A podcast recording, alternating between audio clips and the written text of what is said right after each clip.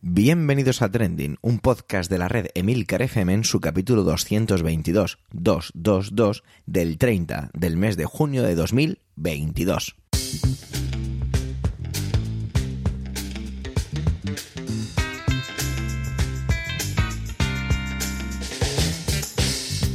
Trending es un podcast sobre lo que pasa, sobre lo que ocurre, sobre las noticias que pueblan las redes sociales. Todo ello con opinión y siempre con ánimo de compartir.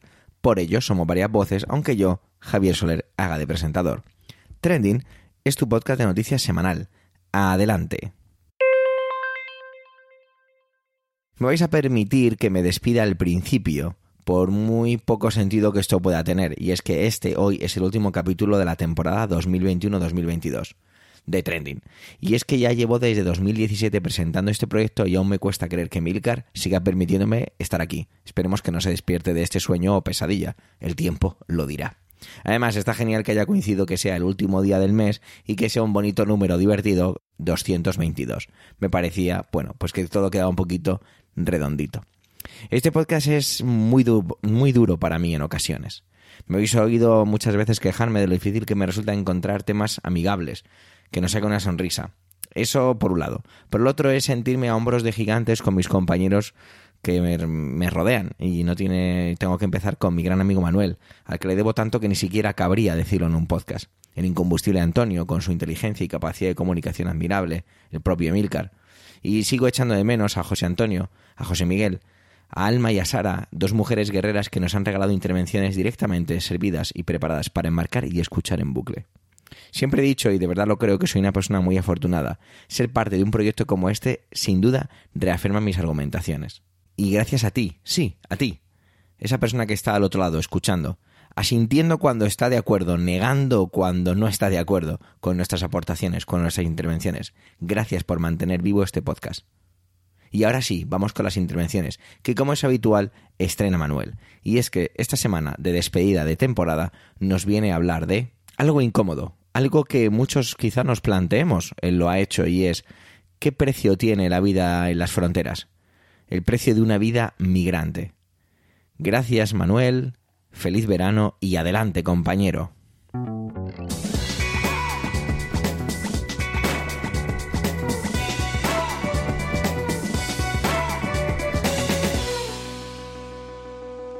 Hola oyentes, hola equipo trending.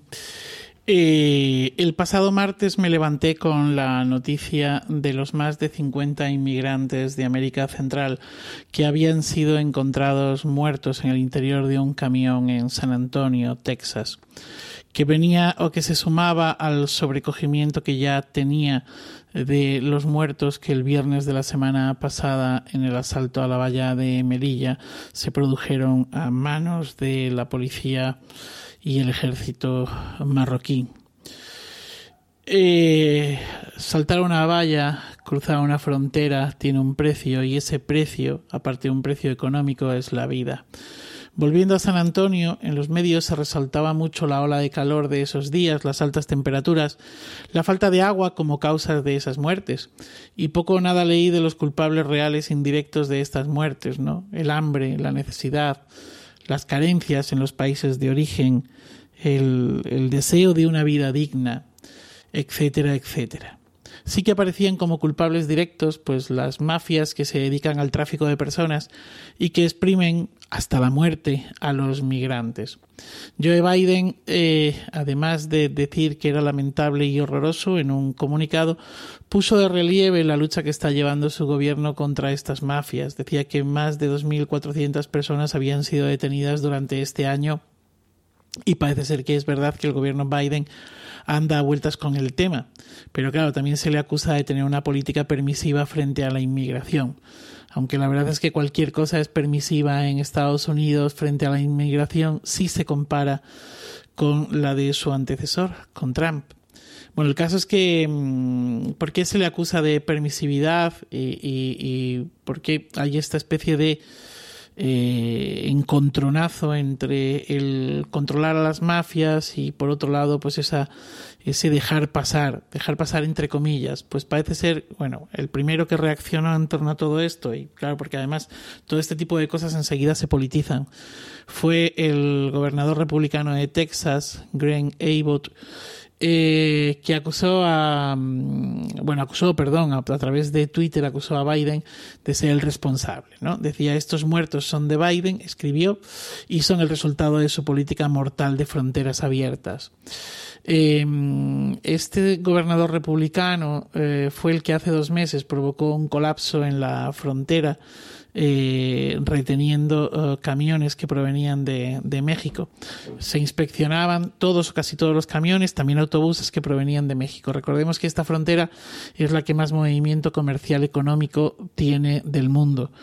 Eh, eh, pretendía echar un pulso a Biden y eh, su política migratoria clarísimamente, ¿no? Y bueno, por otro lado, pues también en noviembre del año, no sé ahora mismo, no recuerdo si es en noviembre de este año, del que viene, son eh, elecciones eh, a los a los distintos estados y demás, y, y bueno, pues pues probablemente esté también preparando su camino hacia renovar su gobierno. Bueno, eh, la realidad es que el mes de mayo pasado cruzaron la frontera eh, 239.000 inmigrantes, según he podido leer en algunos artículos de prensa. Hay otra realidad y es la realidad de que a Biden y a la administración demócrata mmm, no se les escapa y bueno, yo creo que que, que, lo tienen muy claro, que mucha de esta inmigración son o serán trabajadores esenciales en Estados Unidos. De hecho, en noviembre del año pasado fue noticia la idea uh, Biden de legalizar, lo de legalizar lo pongo muy entre comillas, odio este término, eh, legalizar en los próximos años a los uh, 11 millones de eh, indocumentados ilegales indocumentados del África subsahariano y movidos por causas similares y por supuesto movidos por las mafias son los que saltan las vallas en Ceuta y Melilla, por ejemplo, cosa que también se ha convertido en un arma arrojadiza política de la oposición con el gobierno y dentro del gobierno con los propios eh, aliados o en la coalición esta de eh, gobierno. Eh, son muchos los que los que mueren, son muchos los que trabajan en toda esa economía más o menos sumergida, más o menos limpia, más o menos clara y que como siempre tiene un mismo fin. Y nada más, nada más, termino casi como empecé preguntándome qué vale una vida al otro lado de la frontera, qué vale una vida a este lado de la frontera. Feliz día, feliz vida y bueno, pues parece que este es el último capítulo de la temporada, así que de la temporada no, perdón, este es el último capítulo eh, de esta, esta primer momento. Eh, feliz verano, que ustedes disfruten, descansen y sean felices.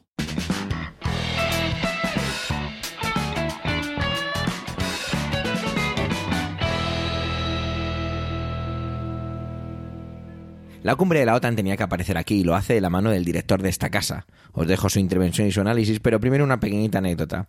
Mira, yo vivo muy cerca del aeropuerto y ha sido increíble cómo ayer, perdón, ayer y antes de ayer y antes de ayer cortaron la carretera, una de las principales arterias, la A2, y una compañera tardó tres horas y media en llegar a su casa cuando el trayecto habitualmente no supera los 35 minutos alucinante todo lo que tiene que ver con el dispositivo de seguridad. Pero bueno, pasada la anécdota, os dejo con Emilcar y su intervención. Muchísimas gracias por permitirme seguir contigo y junto a ti. Adelante compañero, adelante Emilcar.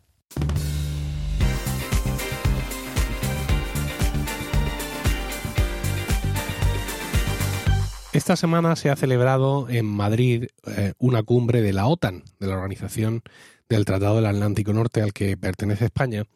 Y esta reunión ha despertado en mí recuerdos casi de infancia, no, casi no, de infancia. Y esos recuerdos fueron desatados por unas manifestaciones que han tenido lugar en el país eh, en los días previos a la reunión, unas manifestaciones contra la permanencia de España en la OTAN, donde he escuchado cánticos que recuerdo de cuando era pequeño, ¿no? de las manifestaciones que se daban entonces, algo que seguramente los que me estáis escuchando, seáis españoles y tuvierais ya cierta edad en aquellos principios 80, recordaréis, ¿verdad? ¿No? Aunque sea, aunque eh, digamos que os haya pasado como a mí, que las noticias de estos días lo hayan recordado, ¿no? Ese OTAN no, bases fuera, ¿no? Es como un canto muy familiar para cierta parte de los españoles que el, recuerdo de la OTAN y el pasado nos habla inmediatamente de un referencio, de un referéndum de, inclusión de España en la OTAN. Cosa que además no fue así. Es curioso cómo, pues eso, la, historia o muchas veces la forma que tenemos de recordarla tergiversa la, la, realidad.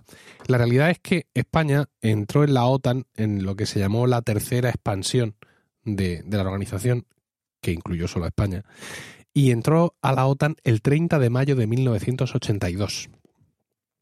En octubre de ese año se celebraron unas elecciones eh, generales que, tal y como se preveía, iba a, dar un vuelco al panorama político nacional. Hasta entonces, desde el final de la dictadura del general Franco, había gobernado UCD, la Unión de Centro Democrático, que, bueno, eh, con problemas para mantener la gobernabilidad, se había visto obligada a disolver el Parlamento, a adelantar elecciones y todo parecía indicar que el Partido Socialista Obrero Español iba a ganar, al menos con, cierta diferencia, aquellas elecciones generales para formar por primera vez un gobierno socialista en esa nueva España democrática que amanecía. Eh, uno de los puntos fuertes de la campaña electoral del Partido Socialista, por el cambio, era su lema, era la negativa a el mantenimiento de España en la OTAN. Y digo bien mantenimiento porque, como ya he dicho, España pertenecía a la OTAN desde el 30 de mayo de ese año 82. De hecho, había un lema también muy poderoso que era OTAN de entrada no. O sea, de entrada no, pues imagínate ya después, ¿no? Si ya de entrada OTAN, OTAN no, ¿no? Y bueno, pues con, con ese convencimiento y con otras muchas más eh, promesas, etcétera, aquel Partido Socialista ganó las elecciones de forma muy destacada. Sacó una mayoría absoluta aplastante que no hemos conocido, creo recordar, desde, entonces otra similar, con 202 diputados sobre un total de 350. Y bueno, pues evidentemente eh, aquello habría una nueva esperanza a esa España que, como digo, amanecía a la democracia. Se cuenta, se dice, se rumorea que en la primera visita oficial que el presidente González hizo a los Estados Unidos, el entonces presidente americano Ronald Reagan le hizo una parte y le explicó al joven primer ministro, por así llamarle, cómo la pertenencia de España a la OTAN, el mantenimiento, insisto, de España a la OTAN, podía resultar imprescindible de cara a mantener la integridad territorial de nuestro país, refiriéndose Reagan a las ciudades españolas en enclaves africanos, eh, que son como son Ceuta y Melilla. Eh, Felipe González volvió mm, de aquella reunión completamente convencido, digamos, de todo lo que le habían explicado y de aquella pequeña lección de geopolítica. Ya os digo, esto es mm, que sea, no es que ahora mismo no sé si está confirmado, pero digamos que es. No, no he querido consultar prácticamente nada, ¿no? He preferido tirar de recuerdo, me ha parecido más entrañable. Y eh, pues empezó a montar el caso, ¿no? Y el caso es que, eh, bueno, tal y como habían prometido, el Partido Socialista planteó un referéndum ya en la recta final de su legislatura. Os recuerdo que las elecciones en España fueron en octubre del 82. Bueno, pues en marzo del 86 fue cuando planteó eh, el Partido Socialista el referéndum para ver si los españoles estaban eh, a favor de la permanencia en, la OTAN. Ese, ese referéndum tuvo sus particularidades y, bueno, mucho se discutió de la forma en que se planteaba, ¿no? Esto sí lo he buscado, eh, pero yo recordaba un poco más o menos cómo era la historia, pero no la sabía exactamente.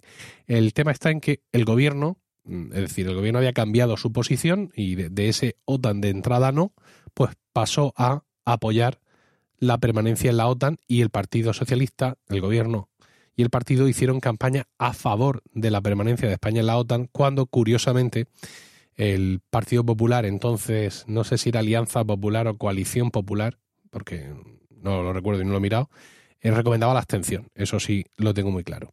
Y he buscado la papeleta Y la pregunta era lo siguiente. El gobierno considera conveniente para los intereses nacionales que España permanezca en la Alianza Atlántica y acuerda que dicha permanencia se establezca en los siguientes términos. Primero, la participación de España en la Alianza Atlántica no incluirá su incorporación a la estructura militar integrada. Segundo, se mantendrá la prohibición de instalar, almacenar o introducir armas nucleares en territorio español. Tercero, se procederá a la reducción progresiva de la presencia militar de los Estados Unidos en España. Un poco de antiamericanismo nunca viene mal. ¿Considera conveniente para España permanecer en la Alianza Atlántica en los términos acordados por el Gobierno de la Nación? Bueno, pues eh, la respuesta fue positiva, fue un sí, un 56%, y un no, un 43%. Eh, desconozco, digamos, el nivel de integración, pero vamos, yo diría que ahora mismo España participa en la estructura militar integrada. No sé si aquí se almacenan o se introducen armas nucleares en territorio español. Supongo que los aviones eh, estadounidenses que hacen escala en las bases que existen y que no se han reducido, no se dejan los misiles nucleares en la puerta. Y bueno, pues eh, evidentemente las cosas han cambiado mucho, mucho desde entonces. Mm, como veis, el límite no, 56 que sí, 43 que no.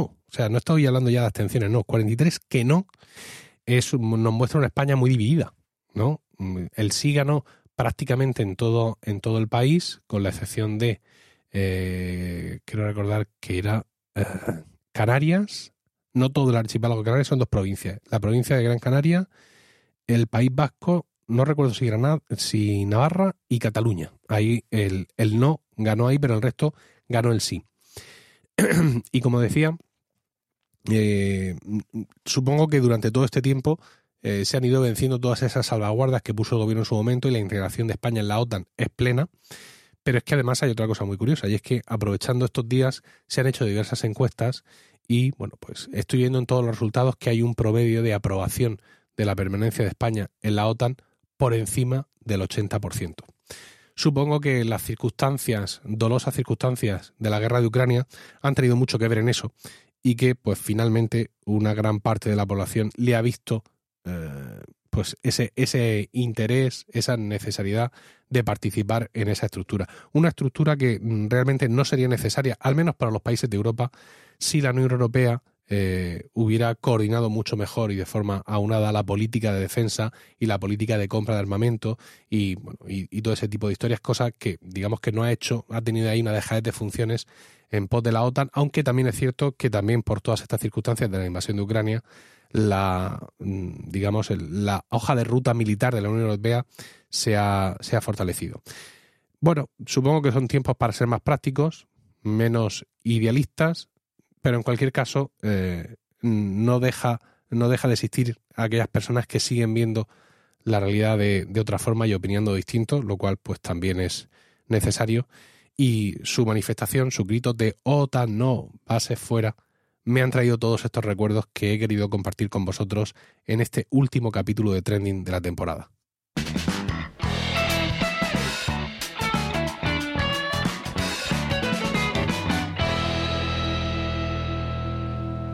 Tenemos sorpresas y la primera de ellas es que Antonio ha querido pausar sus vacaciones para aportar en este final de temporada. Como siempre no puedo más que agradecerle este gesto. Y aparte, como siempre también me deja impactado con sus presentaciones en nuestro canal de Discord. Y es que esta vez nos dijo, voy a explicar por qué Indra no manipula las elecciones. También, como suelo decir habitual en estas ocasiones, casi nada. Adelante compañero, adelante Antonio.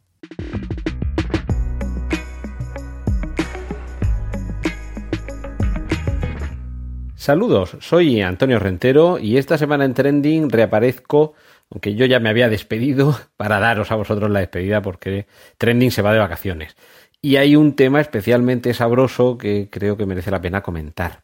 En las últimas semanas habréis escuchado que hay movida en una empresa que se llama Indra, I-N-D-R-A, que entre otras cosas, por resumir mucho, se encarga del recuento de las elecciones en España.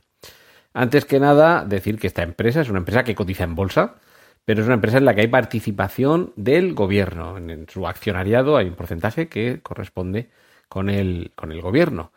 Y lo que ha sucedido en estos últimos tiempos, en estos últimos días, es que, bueno, con diversas estrategias que casi se merecerían un trending para ellas solas, se ha producido un movimiento en torno a algunos de los consejeros que están ahí dentro para colocar algunos más afines a una participación que se identifica con los intereses de este gobierno. Y aquí está eh, de por medio el grupo Prisa y está de por medio que además, además, y es lo que está pasando desapercibido, Indra no solo se dedica, se dedica a muchas cosas, pero importantes, pero no solo al recuento electoral, que ahora explicaré que realmente no es así, sino sobre todo a proyectos estratégicos de defensa, que por aquí es por donde realmente viene el toro, lo que pasa que estamos todos mirando al dedo en lugar de a la luna, ¿vale?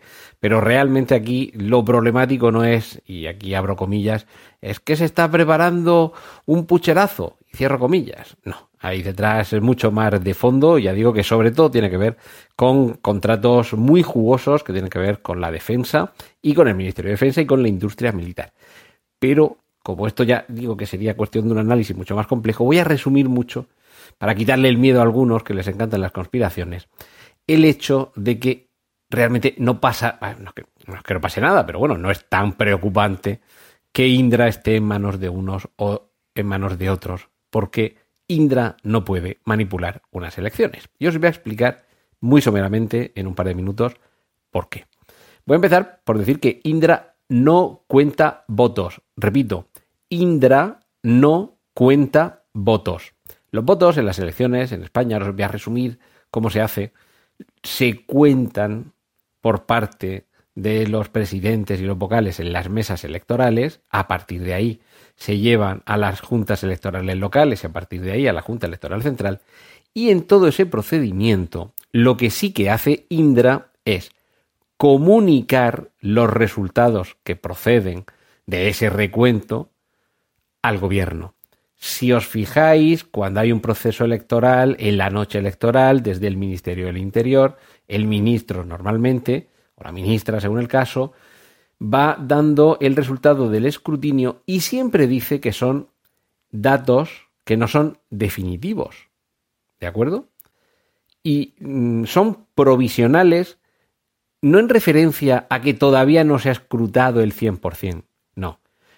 Son provisionales porque hasta que normalmente el miércoles de esa semana que empieza después del domingo electoral, la Junta Electoral Central no anuncie los resultados definitivos, toda esa información son datos provisionales. Insisto, no tiene que ver con que, o sea, es que son datos provisionales incluso con el escrutinio al 100%, ¿vale? Son datos provisionales porque solo son los datos oficiales o definitivos los que anuncia el miércoles la Junta Electoral Central. Y la Junta Electoral Central tiene esos días de plazo para contar todos los datos que proceden de las juntas electorales de zona que son datos que tienen en cuenta los datos que proceden de las mesas electorales. Y los datos que proceden de las mesas electorales los cuentan, esto es el escrutinio, el presidente y los vocales que a estas alturas ya debéis saber que se eligen de manera aleatoria entre el censo electoral, que hay motivos por los que puedes negarte a ir y puedes justificar o no, y si no lo justificas encima te cae una multa, que además se nombra a unos suplentes que también tienen que estar en el colegio electoral en el momento de abrirse y que en caso de faltar alguno de los titulares lo suplen los suplentes, de ahí su nombre, y en el hipotético caso de que no se presentaran ni el presidente ni los vocales titulares ni los suplentes, los tres primeros electores que aparezcan por el colegio electoral constituyen la mesa. Esto lo, recalco porque es muy complicado que el azar esté de tu parte si quieres eh, hacer un pucherazo en unas elecciones, ¿vale? Partimos de que hay tres barra seis personas elegidas por puro azar.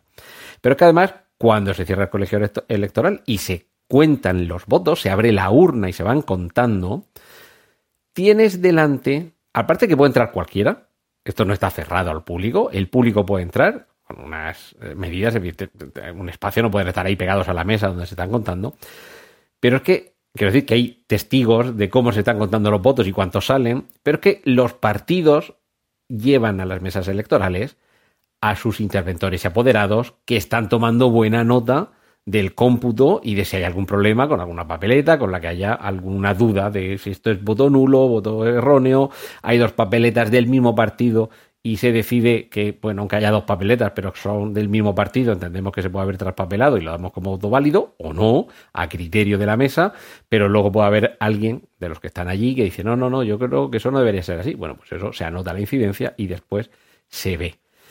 Eh, o que en un sobre haya una papeleta de un partido y otra papeleta de otro partido. Ese sería un caso de un voto nulo, por ejemplo.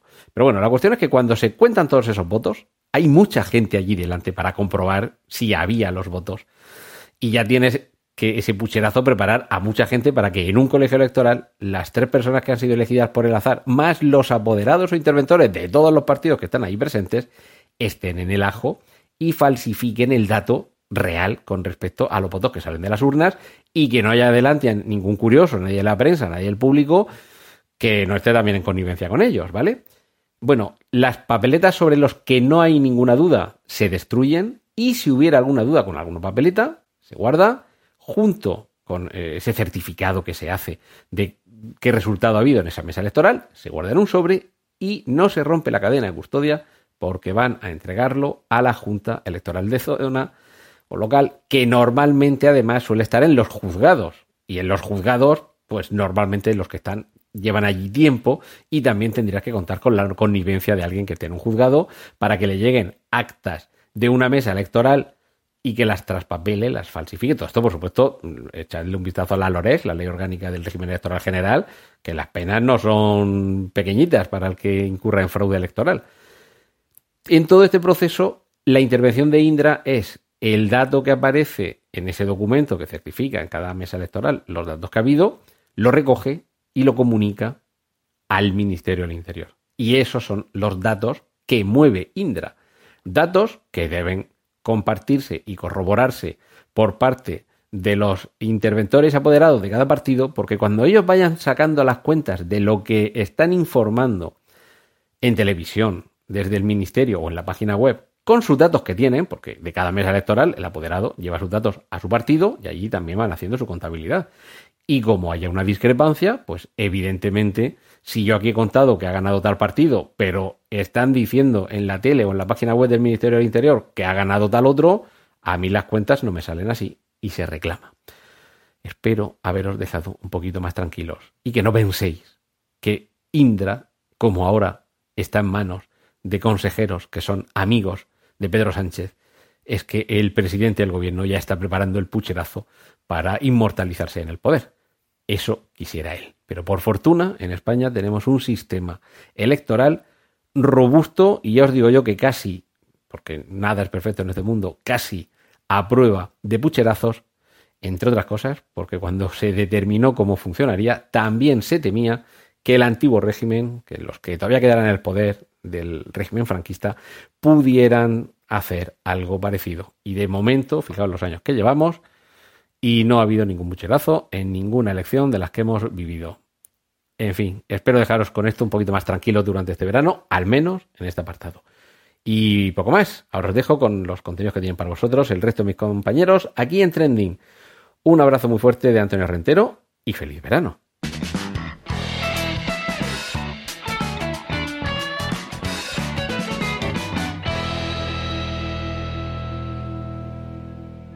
Y aquí viene otra de las sorpresas, y es que Natán García, el gran podcaster y mejor persona aquí en Emilcar FM, con su magnífico Swiss Spain, ha querido pasarse a la fiesta de la final de temporada, y lo hace con una historia que, que no os va a dejar indiferentes, os lo aseguro.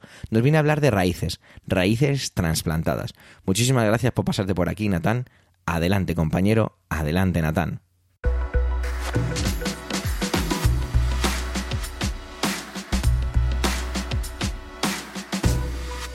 Gracias, Javier.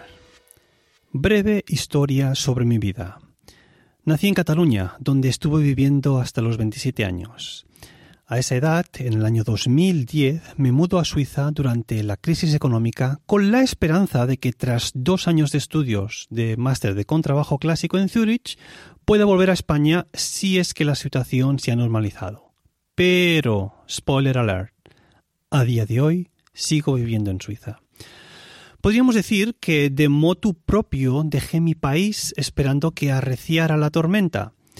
El motivo por el que decidí quedarme fue que, ya que la crisis económica se había alargado, pues decidí seguir estudiando un segundo máster que me llevó a encontrar trabajo fijo de profesor de música de secundaria, que es a lo que me sigo dedicando hoy en día, aparte de ser también el jefe de IT del colegio.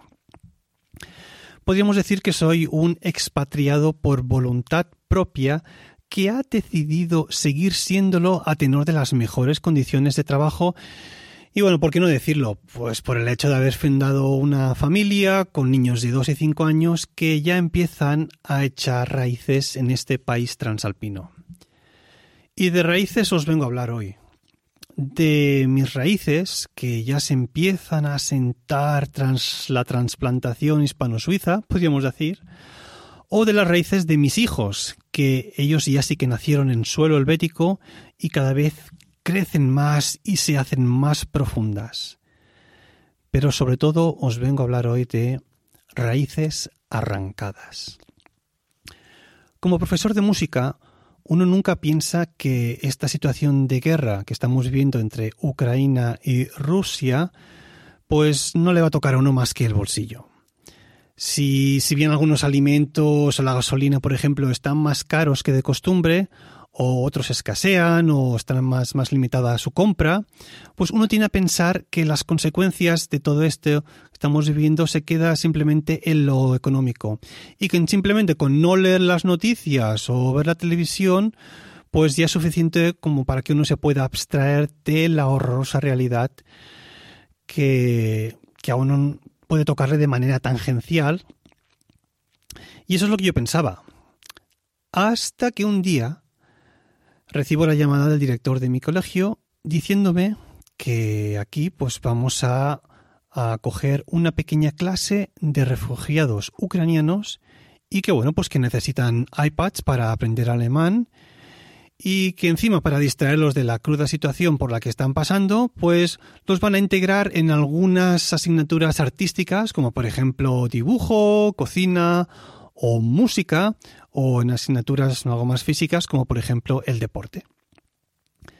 Así que nada, de un día para otro me encuentro dando clase de música a cinco chicos y dos chicas ucranianas que no hablan nada de alemán, apenas inglés, pero bueno, hay que hacer de alguna manera que nos entendamos y sobre todo que pues que les mantengamos la cabeza ocupada para no pensar en lo que ya os podéis imaginar. Yo, por suerte, por mi parte, a mí siempre me han gustado mucho los idiomas. Estudié en la Escuela Oficial de Idioma de Tarragona, de donde soy, un par de años, un par de años de suizo. Y bueno, yo por lo que me han contado, allí en Ucrania, cuando yo iba al colegio, pues también aprendían eh, el ruso. Así que bueno, un poquito hasta cierto nivel hemos podido comunicar, pero bueno, cosas muy muy básicas porque yo también lo estudié hace más de 10 años. Bueno, os digo lo que me he encontrado con, esta pequeña clase de ucranianos y ucranianas. Me he encontrado miradas perdidas, he encontrado miradas traumatizadas, algunas miradas esperanzadoras, otras miradas como de deseos de vuelta y también miradas obviamente de tristeza y alguna otra de alegría. Ojo con esto, alegría quizás más bien por ver la situación actual más bien como unas vacaciones, en plan, me voy a un sitio extranjero mm, con la idea de que podré volver y esta situación que estoy viviendo es simplemente, pues eso, como un periodo estival para mí. Pero bueno, la mayoría de miradas son las que ya os he comentado antes. Y bueno, todo esto lo sé también porque al preparar los iPad para los alumnos, pues me dieron una lista de sus nombres, obviamente, y también de sus progenitores con emails de contacto, donde por desgracia claramente se veía que el nombre del padre estaba tachado. Así que bueno, uno se imagina lo peor en ese aspecto.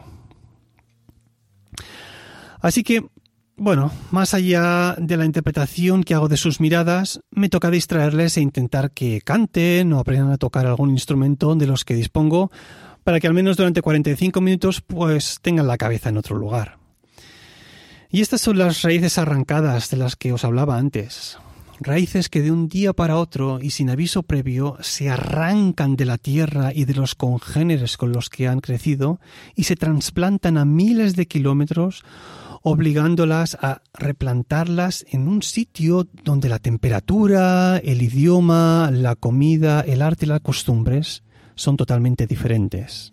La única ventaja es que esas raíces son mucho más resilientes por su joven edad y tienen una capacidad de adaptación al medio más rápida que, por ejemplo, la mía, que después de 12 años empiezo ahora a ver como mi futuro más próximo y lejano está en este país. Si en algún momento os encontráis con alguna de estas raíces arrancadas, aunque sea por otro motivo, está en nuestras manos y en las vuestras el cuidarlas para que se adapten, integren y crezcan con la misma fuerza como si estuvieran en su país de procedencia. Porque al fin y al cabo, en este planeta Tierra, todos somos plantas. Que paséis un buen verano. Hasta la próxima.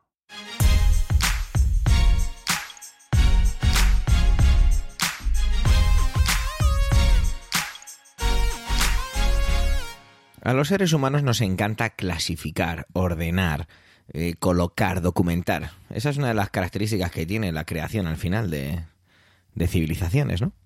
Esta intervención voy a mezclar un par de noticias y las voy a juntar para ver si me sale bien. No soy tan inteligente como, mi compañero Antonio, perdón, pero voy a intentarlo.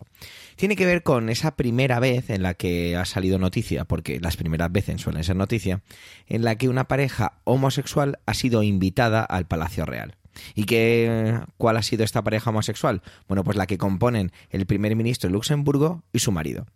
Xavier Bettel es el líder del Partido Democrático y contrajo matrimonio con el arquitecto belga Gauthier Desteny, mm, lo he pronunciado mal seguramente en 2015, y bueno, pues fueron invitados, el, como bien sabéis, a la cumbre de la OTAN, además habéis escuchado a Emilcar si todo ha ido bien y su intervención ha podido salir correctamente. Para más INRI, en este tipo de noticias, que se convierten casi en salseo permitirme que relaje un poquito el tono, fueron sentados nada más y nada menos que al lado del dirigente húngaro, Víctor Orbán, que se destaca por sus políticas y prácticas claramente y abiertamente homófobas. Tanto es así que prohibió en 2021 mencionar eh, que la homosexualidad existe o que utilizar el término homosexualidad en los colegios, en las escuelas, y que incluso eliminó la presencia de la diversidad sexual y de género en los medios de comunicación.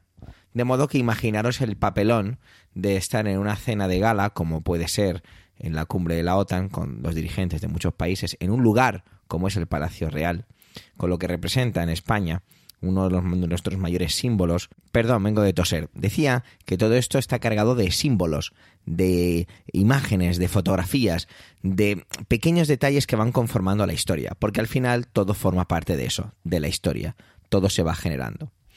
Cuesta creer por un lado, ¿no? Que hayamos que haya llegado algo tan tarde en una democracia como es España y que está intentando, que yo creo que no consiguiendo todo lo que quiere con lo que tiene que ver con los derechos de las personas del colectivo LGTBI. De hecho, este mes, mes de junio, que se acaba ya, es un poco que culmina, además, en este fin de semana, aunque ya pertenezca a julio, con las festividades del orgullo. Tiene, este mes se, viste un poco ya y me parece bien que cada vez tiene más presencia todo lo que tiene que ver con la visibilidad de la opresión y la igualdad que requieren estas personas que pertenecen a estos, a estos colectivos. Yo creo que hay que superar un poco ciertas partes en cuanto a simplemente fotografías, que están muy bien y que pueden sentar precedentes y que pueden, no, pueden, no, deben sentar precedentes, pero no creo que sea algo de lo que sentirnos increíblemente orgullosos si hablamos de que estamos en 2022. Creo que algo así podía haber llegado a la Casa Real hace mucho tiempo. Hubo una foto que llamó incluso más la atención, que ya fue hace un tiempo, que fue allá por el 26 de mayo de 2017, estamos hablando ya hace ya bastante tiempo, en el que teníamos una cumbre del G7 y aparecía una foto de todas las acompañantes, todas las esposas de los líderes del G7, en la que aparecía también Gauthier Destiny en esta fotografía junto con una, dos, tres, cuatro, cinco, seis, siete y ocho mujeres. También fue la primera vez Este hombre está inaugurando, esta pareja está inaugurando muchas primeras veces en todo lo que tiene que ver la esfera de la política internacional. Pero, ¿cuál es la otra noticia que quería traer y que nos hace pensar que, pese a todos los esfuerzos que se quieren hacer, hay lugares, hay momentos, hay capítulos de la historia que nos van a demostrar que queda muchísimo por hacer. No podemos, no puedo más sino referirme a las declaraciones del bueno o el malo, depende, eso ya que lo juzguen cada uno de ustedes, de Nasser Al-Qatar, diciendo que quien luzca la bandera LGTBI en el Mundial, se refiere al Mundial de Qatar que se va a celebrar este 2022 en, en Navidad, en diciembre, será arrestado por siete u ocho años. Qatar es un país islámico y se debe respetar su religión. Nasser Al-Qatar es el portavoz del Mundial de Qatar. Pues ahí lo tenéis. Es increíblemente demoledor que existan unas declaraciones de esta índole en un evento como es el Campeonato de Fútbol Mundial. Porque el fútbol debe ser un deporte. Hace mucho tiempo que dejó de serlo, por mucho que esto pueda levantar ampollas.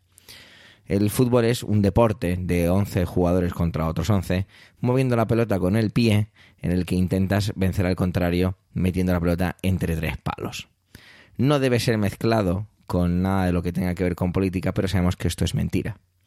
Entonces, ojalá, ojalá todo esto se rectifique, que tiene pinta de que es imposible que ocurra. Pero bueno, yo me mantengo me mantengo, no sé, optimista en que haya, en que empiece a haber gestos. De hecho, ya ha habido alguno. Tenemos, por ejemplo, que estaba la selección. El Watford va a cancelar su amistoso ante la selección de Qatar, ya que sus, sus aficionados se opusieron rotundamente a que se jugara un partido amistoso contra el país anfitrión, ya que no respeta los derechos humanos ni los, ni de los homosexuales ni tampoco de las mujeres. Es muy contradictorio todo esto. Movemos por un lado momentos históricos, momentos que pasarán a la historia por algo positivo, en la que tengamos que en una cumbre internacional de dirigentes aparezca una pareja homosexual en la que uno de los contrayentes es el primer ministro de un país. Sin embargo, tenemos la otra de que este, esta Navidad nadie podrá sacar la bandera a menos que quiera enfrentarse a 7 u 11 años de prisión en una cárcel en Qatar. Esto es el mundo, el mundo se escribe solo a la historia según va pasando el tiempo.